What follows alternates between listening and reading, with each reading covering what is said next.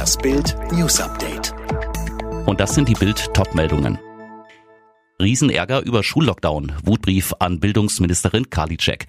Seit gestern haben alle Bundesländer die Schulen dicht gemacht oder die Präsenzpflicht aufgehoben. So viele Kinder wie möglich sollen von zu Hause lernen.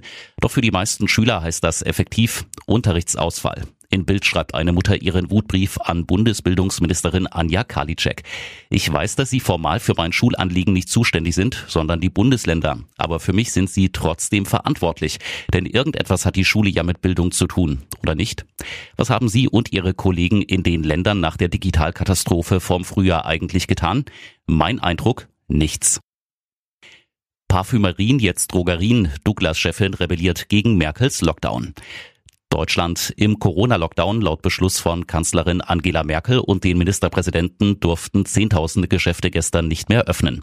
Die Parfümeriekette Douglas nutzt aber ein Schlupfloch im Lockdown-Beschluss und öffnet einige der rund 450 Filialen in Deutschland und zwar als Drogerien, denn die dürfen weiterhin öffnen.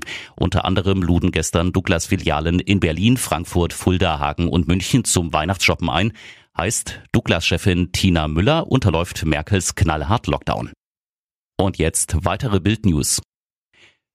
Die Corona-Impfungen in Deutschland werden wahrscheinlich am 27. Dezember starten. Damit rechnen die Gesundheitsämter der Länder. Zuvor hatte Gesundheitsminister Spahn seine Länderkollegen über die erwartete Zulassung und Lieferung des Impfstoffes von BioNTech Pfizer informiert. Die Europäische Arzneimittelbehörde will über die Zulassung des Impfstoffes in der EU am Montag entscheiden. Spahn sagte im ZDF über die Entwicklung des Mittels, was übrigens bei einem neuen Virus schon ziemlich schnell ist. So schnell gab es das noch nie in der Menschheitsgeschichte, ein Impfstoff verfügbar nach zehn Monaten etwa bei einem neuen Virus. Um die Corona-Lage in Sachsen in den Griff zu bekommen, prüft die Landesregierung offenbar Hotspots im Land abzuriegeln. Laut Bildinformationen könnten nächtliche Ausgangsbeschränkungen verschärft werden. Einwohner dürften unter anderem nur noch zu bestimmten Zeiten einkaufen gehen. Die Situation in Sachsen ist besonders dramatisch. Der Inzidenzwert ist inzwischen auf über 400 gestiegen.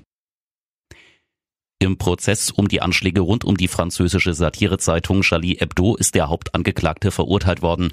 Der Mann muss für 30 Jahre ins Gefängnis. Ralf Rose. Ja, der Mann wurde als Komplize der Islamisten verurteilt, die 2015 die Redaktion der Satirezeitung stürmten. Auch ein jüdischer Supermarkt war damals angegriffen worden. Insgesamt 17 Menschen wurden getötet. Die 13 weiteren Angeklagten erhielten Strafen zwischen vier Jahren und lebenslanger Haft. Die drei Attentäter selbst standen nicht vor Gericht. Sie waren nach den Anschlägen von der Polizei erschossen worden. Das EU-Parlament hat grünes Licht für den europäischen Megahaushalt gegeben. Für die nächsten sieben Jahre sind eine Billion Euro vorgesehen. Über den Haushalt war mehrere Monate gestritten worden. Das Spitzentrio in der Fußball-Bundesliga setzt sich weiter ab. Tabellenführer Leverkusen war mit 4 zu 0 in Köln erfolgreich. Der FC Bayern besiegte Wolfsburg mit 2 zu 1 und RB Leipzig konnte sich in Hoffenheim mit 1 zu 0 durchsetzen.